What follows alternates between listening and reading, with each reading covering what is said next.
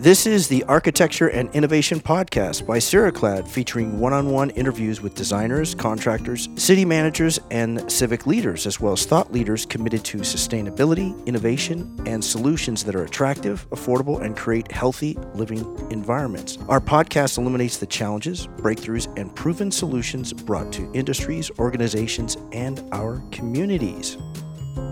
The Architecture and Innovation Podcast is underwritten by Ceraclad the Ceraclad rain screen fiber cement siding system, a proven track record of performance in Japan for nearly 40 years. Zero chemicals, triple coated, and factory finished color layering.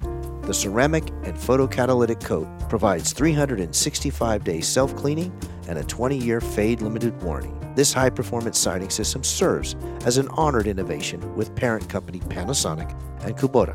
For more information, please visit ceraclad.com. Our guest today, we're uh, really honored and excited to welcome Tyler Suomala. Tyler is an American designer, educator, and practitioner. Received his Master of Architecture degree from Princeton University School of Architecture, where he was an editor of Pidgin Magazine and the recipient of the Henry Adams AIA Medal. Tyler, listen to this one. Tyler is helping 1,000 plus architects communicate their unique value and build meaningful meaningful relationships at tylertactics.com and business development at Monograph. You can find them on the web at tylertactics.com. Tyler, really happy. I know I've said this and I'll continue to say this. Really happy to have you on the show. Thank you for being here. Thanks, Tom. I really appreciate it. Um, that bio is uh, I don't I don't know where you found the top part of that bio, but it must be from like my old website or something. That was kind of funny. I did, and I, I take them, post them, and then I put my own words yeah, well, that was perfect. Of course, I put that was, no. That was a perfect mix of the old and the new. That was funny. Oh well, glad glad you uh, enjoyed it, and your audience will as well. Tyler is as a what do you have a, a, th- a th- thought or kind of a quote that you think of that really resonates with you almost on a daily basis? Um, uh, for life, for life, life I would say business. Yeah, I have two. I have two. Maybe there's two different ones, right? So for for life, it would be chase fulfillment. Um, I try to remember that one. For business, it would be you are extremely valuable. Raise your raise your darn fees. Um. I love that. raise your darn your darn fees too. You add that in there. I'm okay. Well, well let's touch on the uh, the fulfillment real quick. Yeah. Or as long as you want. Yeah, yeah. I mean, I think I think we're often told to like chase our passions I think sometimes that can be misleading. I see a difference between passion and fulfillment. Like, a, and this is more based on my own personal experience, right? Like, I have a, I'm extremely passionate about architecture. Um, I love architecture. I've studied, you know, I have two degrees in architecture. I've worked in small and large, large architecture firms. I've ran my own architecture practice.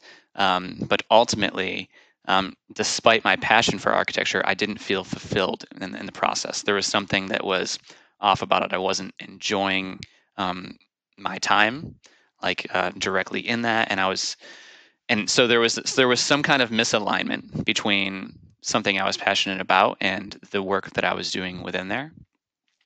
So then it was about trying to figure out different ways, like what what actually brings me fulfillment, what parts what parts of the the process that I'm working on or the things that I'm doing am I enjoying and what parts aren't I enjoying which I think is like the fulfillment component. It's a little bit more holistic, right?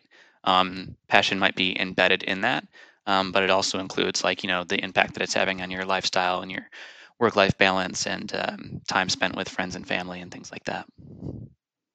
And we'll segue that. That's I'm definitely a first that says probably ever most people have ever heard is because we're either taught or it's ingrained in us to chase either success or chase happiness or some other superlative raise your damn fees.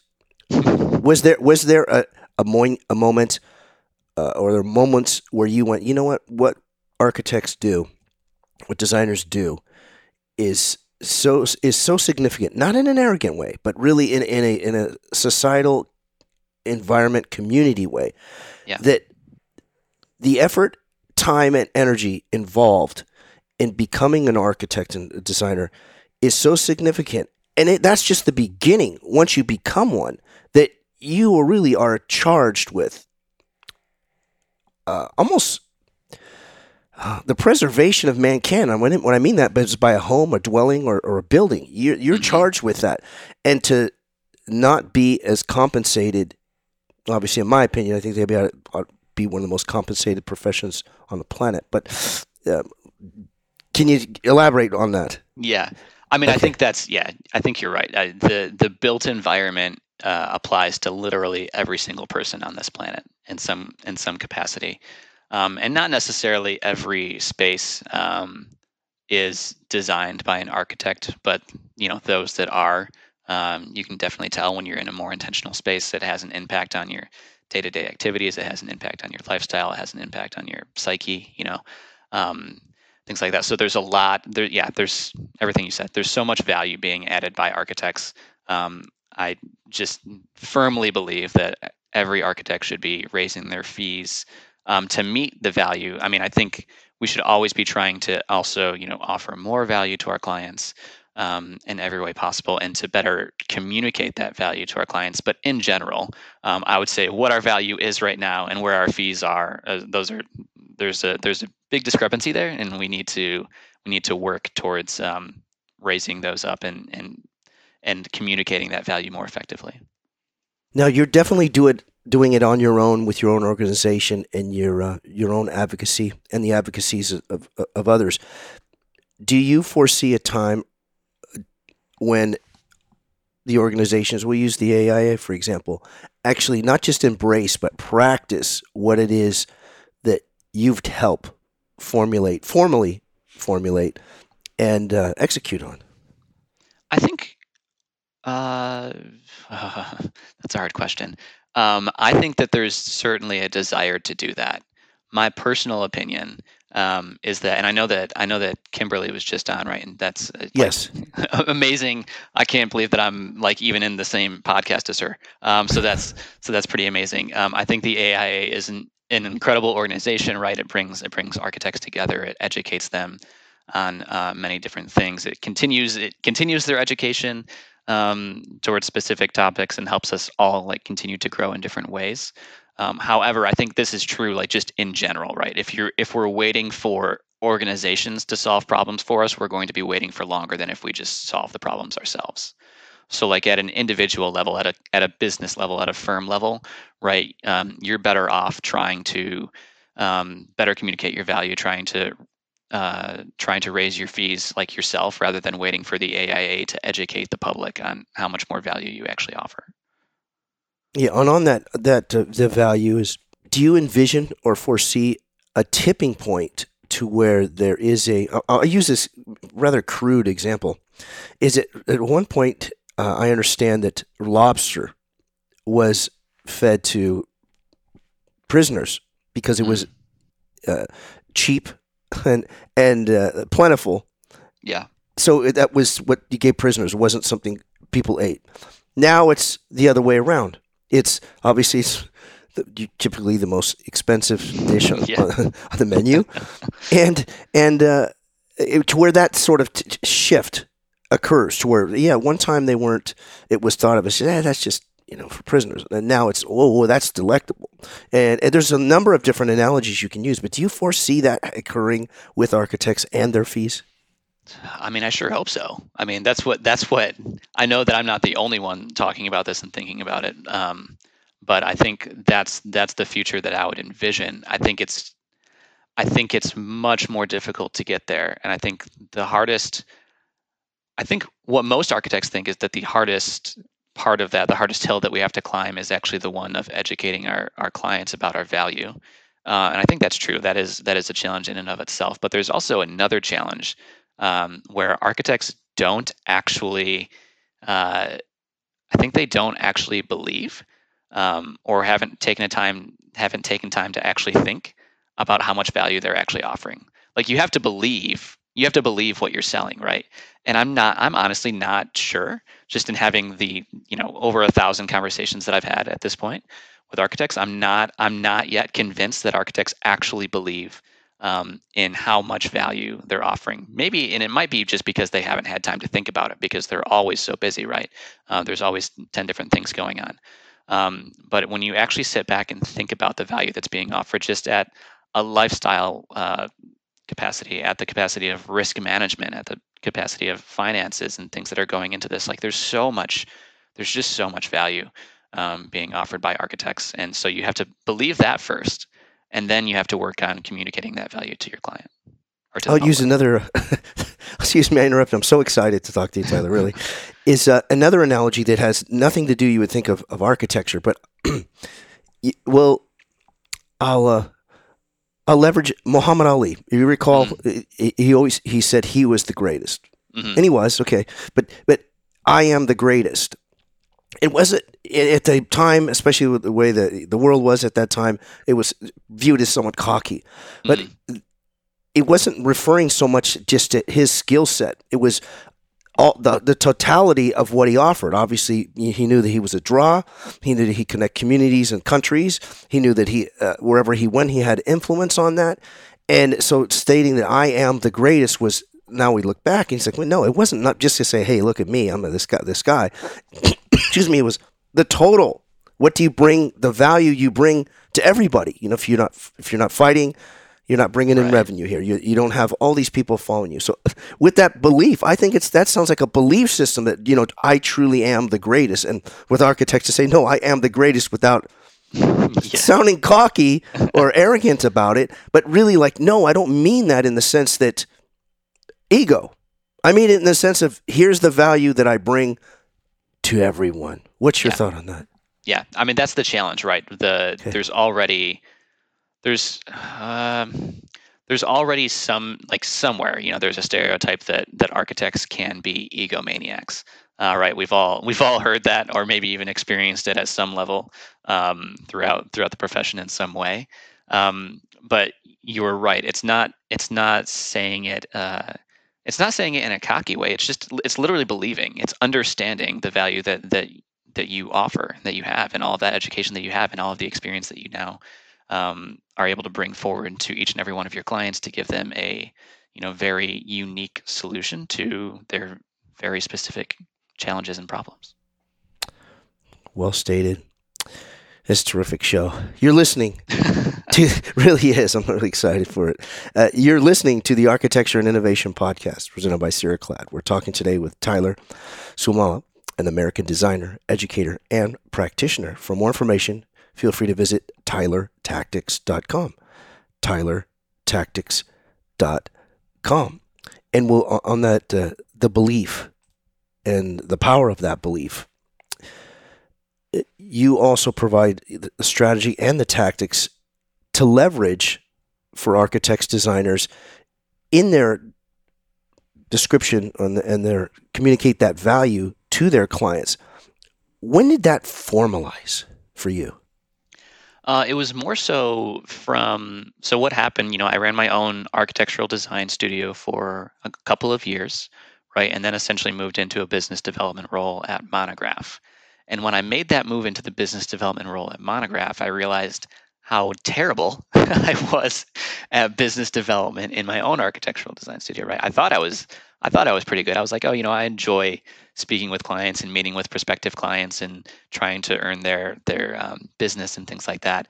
Um, but after I was kind of more, after I understood more of the systems um, that are at play uh, in business development, as well as understanding, you know, just better ways to communicate with prospective clients, I realized that I was actually doing, I had done a really poor job when I ran my when I ran my own studio. And so then I started talking, you know, because architects were only friends with other architects, right? So I was speaking to my friends that are beginning to run their own firms or maybe already running their firms, and I was asking them like, you know, what's your business development process? Do you have something in place?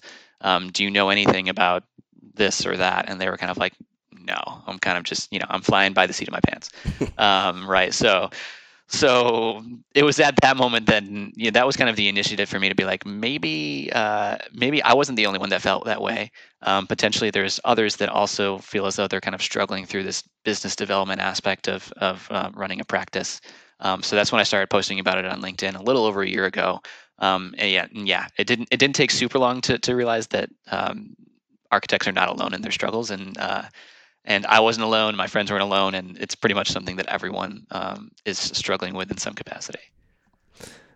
I'm going to go back to this uh, now, and we'll do it even at the uh, a little in the future that chase fulfillment at what level would you feel that you can say that that level of fulfillment of wow you know what the industry has more than moved the needle we are where i kind of where i envisioned and where i felt and believed to use your word believed that we are as a community as architects that we are deserving of the fees that we have and it's just now it's not even about deserving it's just it's just what what we are Yeah.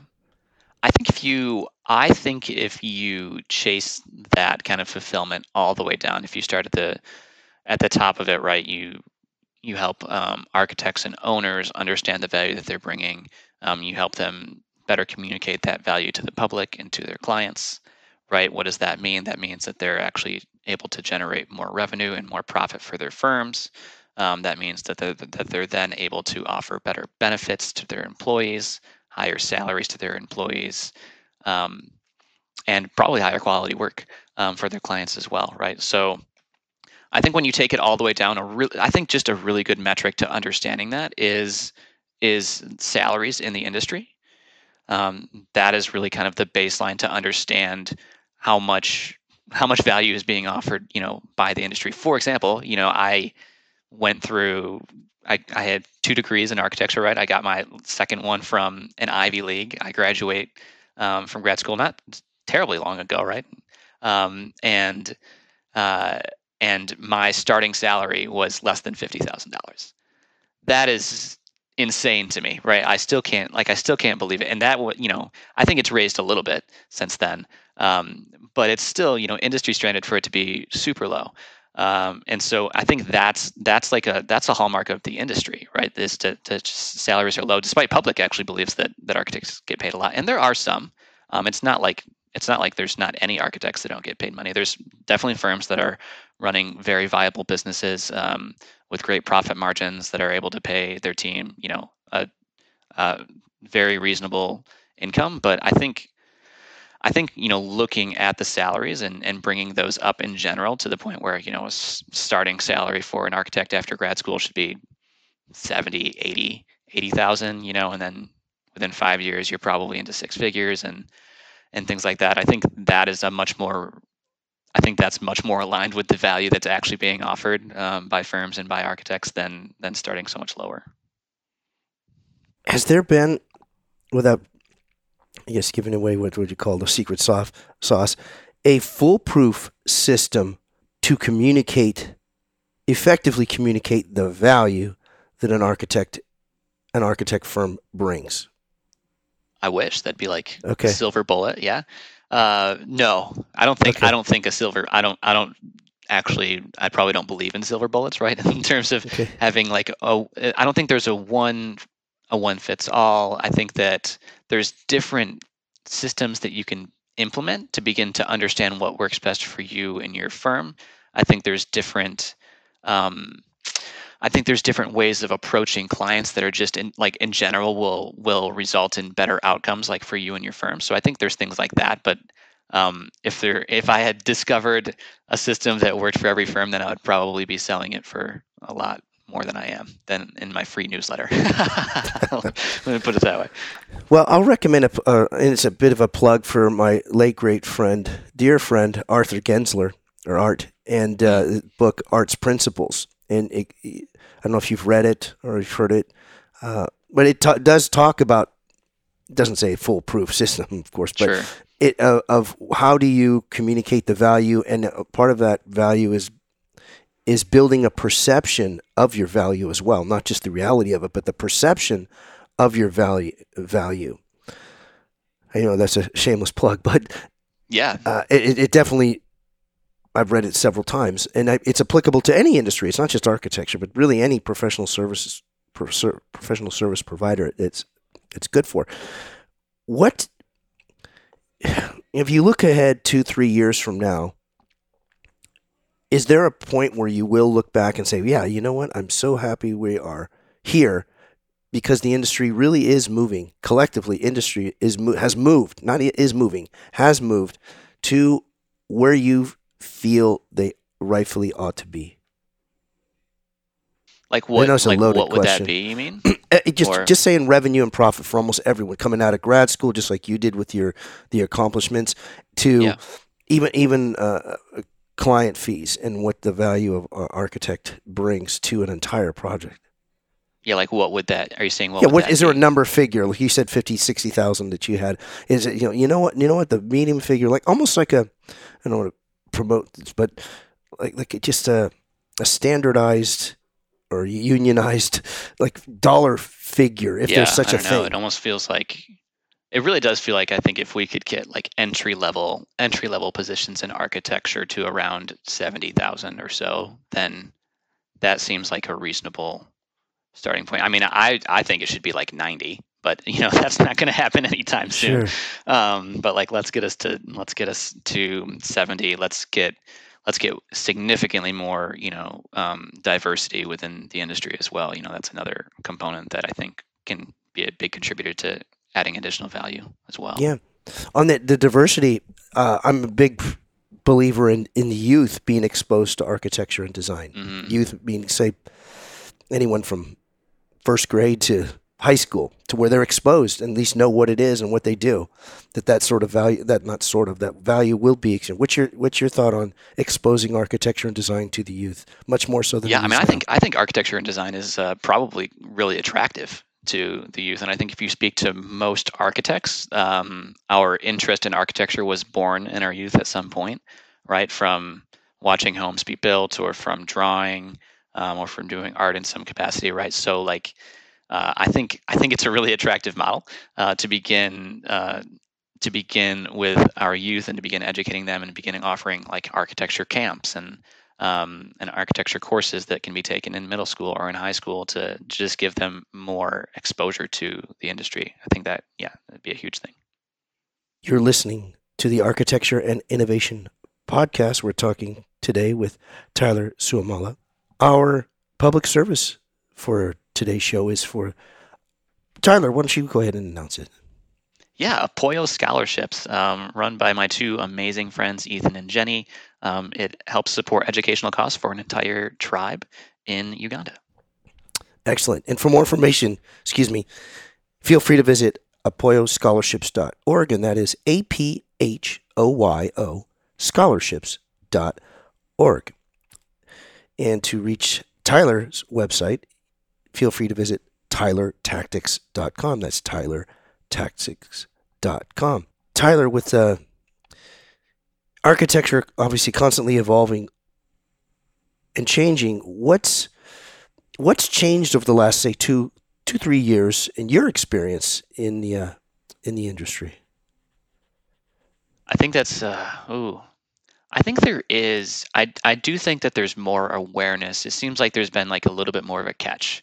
Obviously, my perspective is different because I literally work at a company that is focused on like you know helping firms uh, perform better uh, right but it does seem like there's been a little bit of a click somewhere in the industry where where firms are beginning to think about their business models a little bit more right they're beginning to think about how their business can perform better and to also see the results of that success kind of um, kind of uh, radiate throughout the rest of their firms and things like that so um, I think that's that's a shift that I've at least personally noticed. Like there's you know the vast majority of firms now, if you talk to them, they're thinking about this. They're working with a consultant. They're part of different communities. Um, they're in a mastermind group, right? Like they're doing they're doing things and they're thinking about their business in different ways, and and at least becoming, uh, I think, getting a little bit more creative with different ways that they can add value to their to their business models. Mm. And on the chasing fulfillment, was there a, moment or a time where that really became of value to you? or you've known it for years? Chase fulfillment, not success. I think, yeah, I think it was actually probably when I joined Monograph. Like that was when the click happened for me, and that and that was, you know, at a moment when I was trying to figure out my own career path. Right, so I had, I had run my own um, architectural design studio for a couple of years. Didn't feel fulfilled. Still loved the industry. Wanted to find a different way that I could, you know, continue gaining skills um, that would still be beneficial to me, but while still, you know, while still staying in the industry in some way or at least being tangential to it. Um, and so, you know, Monograph is a it's a platform that helps that helps um, architects track their day-to-day activities and you know forecast forecast forecast their future performance and things like that. And so that meant that moving into a business development role at Monograph, um, I was able to have conversations every single day with architects about the challenges that they're facing in their practice. Um, and that for me, like that was kind of the moment where I was like, this is this is amazing. I get to help architects solve problems with their business, you know, which helps them um, improve their business models, improve their revenue, improve their profits, so that they can take that, you know, so they can take that back down to their team and improve their lifestyles and work balance and you know reduce burnout and all of these things. So um, it's something. It was the perfect alignment between the struggles that I had felt in architecture, um, the passions that I have in architecture, and then kind of this alignment between you know work-life balance and and lifestyle and uh, pay. Honestly, um, you know, to to uh, alignment of value and skills. The uh, your LinkedIn page is ph- phenomenal. Uh, your posts are outstanding. I look forward to them. How you, you, leverage the yellow and the black, everything there. I look forward to seeing them in the comments, and the, the comments are uh, often just as insightful as your insight. What's what prompted that that whole uh, branding, so to speak? Yeah, I love LinkedIn. Uh, yeah, for all the reasons that you're talking about, it's it's such a great place, uh, especially within the post, to just begin understanding everyone's perspective and the challenges that they're facing. And it's usually like, I mean, the posts themselves are ways of me understanding what content to generate next, right? Um, in terms of the conversations that are happening there. I think, I mean, what started there was that same thing um, I was saying before, where I was, where I realized that I didn't understand business development at the time I was running my practice. I had spoken to some friends. I started being I started consistently posting about at least challenges that I had faced or uh, observations that I had made just from having conversations with other architects on LinkedIn, and that relatively quickly picked up. Um, I think the nice thing about being, let's say, like around architecture and not directly in it is that it gives me a different perspective um, now than what I had before. It also gives me a little bit of a little bit of like leeway to speak about the challenges that I've faced in the practice without actually, or with in the industry without actually like being in the industry, um, which is just a little bit like it, it's a better comfort zone um, than being in the industry and also talking about the challenges that I face in the industry. And I know the challenges within the industry. You you mentioned Kimberly. How is also connecting and engaging and meeting with people who are of influence within the industry help this with the practice with you and your practice? I, I, think everyone like everyone really is on the same mission, and that's been kind of the amazing thing on on LinkedIn, right? Is that I've probably now met I don't know twenty or thirty like other you know relatively active people in the industry as a result of being on LinkedIn and jumping onto calls like this, like you and I are now, right? I think I've been on maybe like fifteen podcasts in the past year um, as a result of just becoming more active. And everyone everyone wants the same things. Um, everyone's facing the same challenges. Most people have the same observations, right? So, like, um, it's interesting to know that alignment because sometimes when you're in the industry, you might not like you might not feel that way. Like you feel like you might be the only one that's having that struggle. Um, but in reality, what I have learned from this is that yeah, everyone's on the same mission. We all want to improve our value. We all feel these same struggles in the industry. We want to reduce burnout. We want to um, increase pay. We want to improve diversity. Um, there's there's a lot of alignment there, which has been, I think, the most promising part of it all. Yeah, I like that. Love that word actually. Alignment. What does it mean to you? That just alignment. I think alignment is uh, is like shared values, really. Yeah.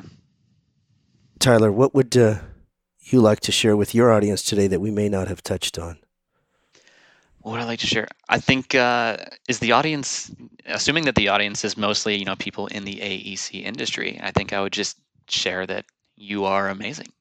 Um, you're incredible. You're extremely valuable.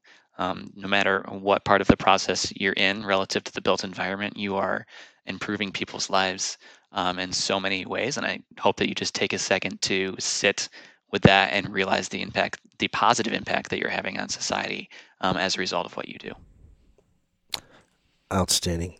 Tyler, a, a real, real honor and pleasure having you on our show today. I hope to have you back very soon, truly. Thanks so much, Tom. I really appreciate it. Thank you very much for being here. You've been listening to the Architecture and Innovation Podcast, brought to you by Ceraclad. Our guest today has been Tyler Suomala. Tyler is an American designer, educator, and practitioner. He received a Master's of Architecture degree from Princeton University School of Architecture and was editor of Pidgin Magazine and recipient of the Henry Adams AIA Medal. Tyler is helping over 1,000 architects communicate their unique value and build meaningful relationships at tylertactics.com and business development at Monograph. For more information, feel free to visit tylertactics.com. The executive producer and host of the Architecture and Innovation podcast is Tom Dior, and our chief audio engineer is Eris Chakopoulos. Thank you for listening. Ceraclad is a high performance fiber cement siding system in one size with triple coat technology and 365 days of self cleaning, along with a 20 year fade limited warranty. Ceraclad also offers hundreds of design options. For more information, feel free to visit ceraclad.com.